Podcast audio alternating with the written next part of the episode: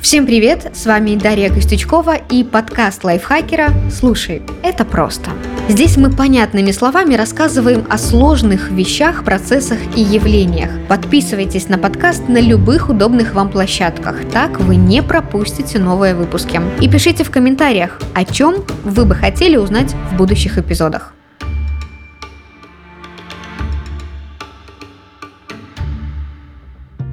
В начале 2022 года Netflix выпустил тизер мини-сериала «Кларк», главную роль в котором играет шведский актер Билл Скарсгард.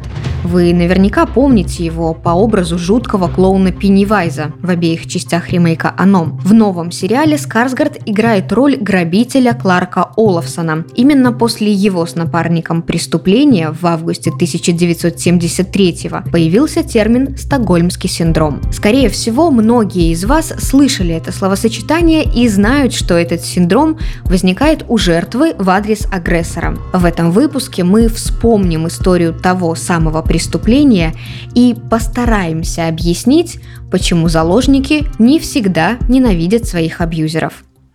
Что такое стокгольмский синдром и почему жертвой может стать каждый? Утром 23 августа 1973 года в оживленный кредитбанк в Стокгольме вошел мужчина. Он не был обычным клиентом, которому нужна рассрочка. Он бежавший из тюрьмы заключенный. Его имя Ян Эрик Олсон. Совсем скоро его необычность поняли все вокруг, ведь Олсон достал автомат, выстрелил в потолок и с фальшивым американским акцентом закричал «Вечеринка только началась». В заложниках оказались четыре банковских служащих, трое женщин и один мужчина. Преступник обвесил жертв взрывными устройствами и отвел в маленькую комнатку в хранилище, и там они просидели шесть дней. Захватчик свои требования не скрывал. Он хотел сотни тысяч долларов, Форд Мустанг с полным баком бензина и освободить своего сокамерника, Кларка Олафсона. Все было выполнено. Кларка привезли в банк, и с тех пор захватчиков стало двое. В этой истории преступления было много чего еще. И переговорщик, и часы телеэфиров на эту тему, и созвон пленниц с премьер-министром Швеции, и даже страх от дальнейших действий полиции. Только боялись этого не преступники, а сами заложники.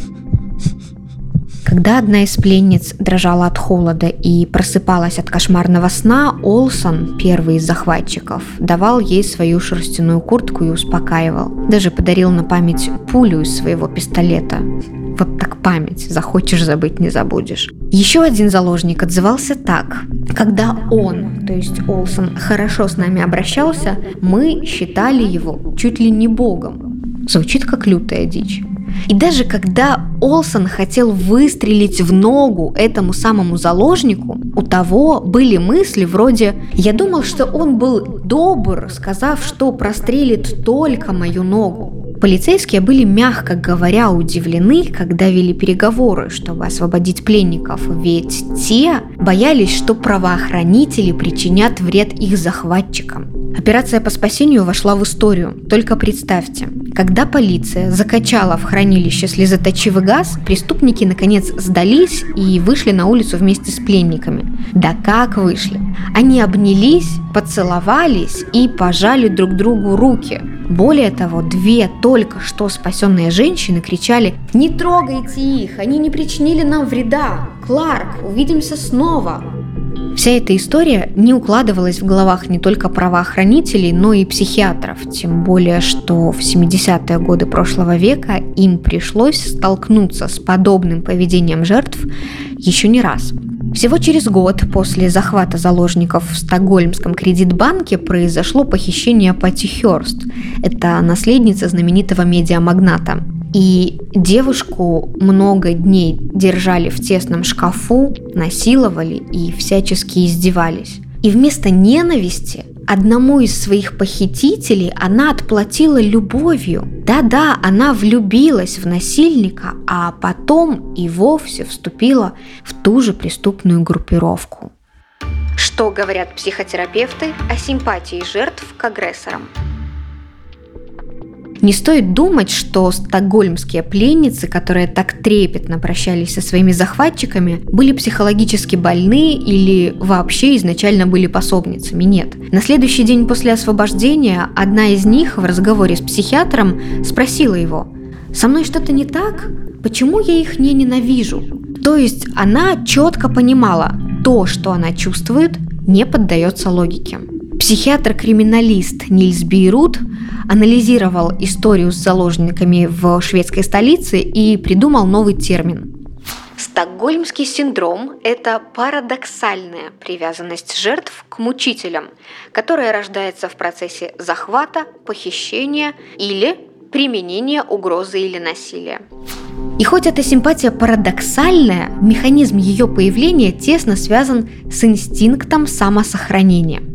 Начнем с того, что симпатия к агрессору снижает риск быть убитым. Если жертва не лезет на рожон, спокойно делает то, что ей говорят, есть вероятность, что ее не убьют за неповиновение или попытку сбежать.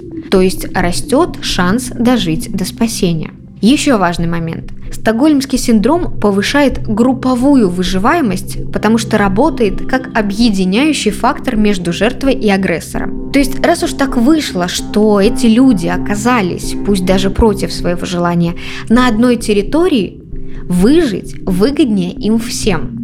И да, если вдруг во время конфликта жертвы с захватчиком придет на помощь полиция, в общем сумбуре правоохранители могут не разобрать, кто есть кто и нанести вред обоим.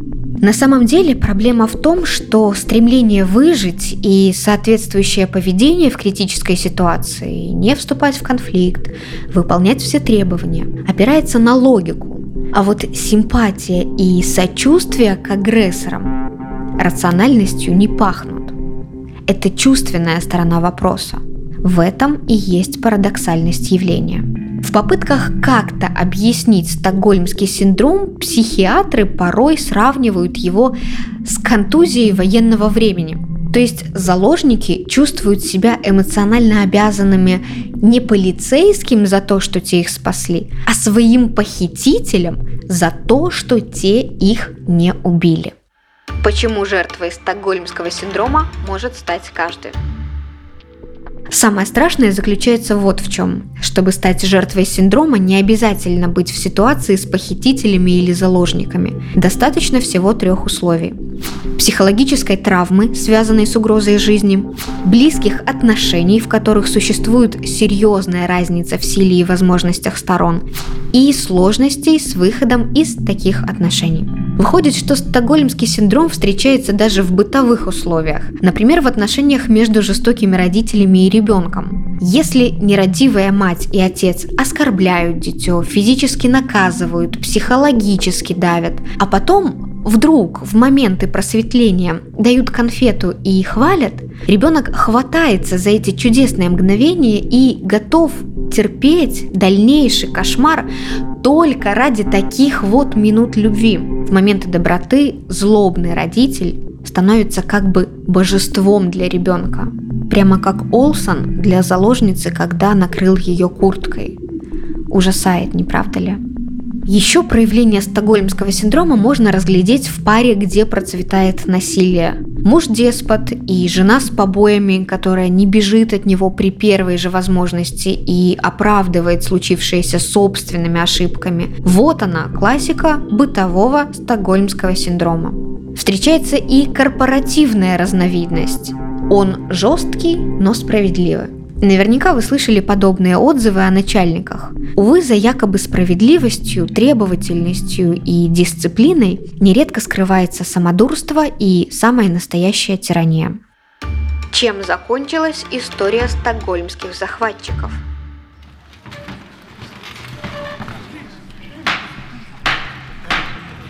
Ян Эрик Олсон провел годы за решеткой и вышел на свободу в 1980-м. Он даже женился на одной из восторженных фанаток, но порядочной его жизнь так и не стала.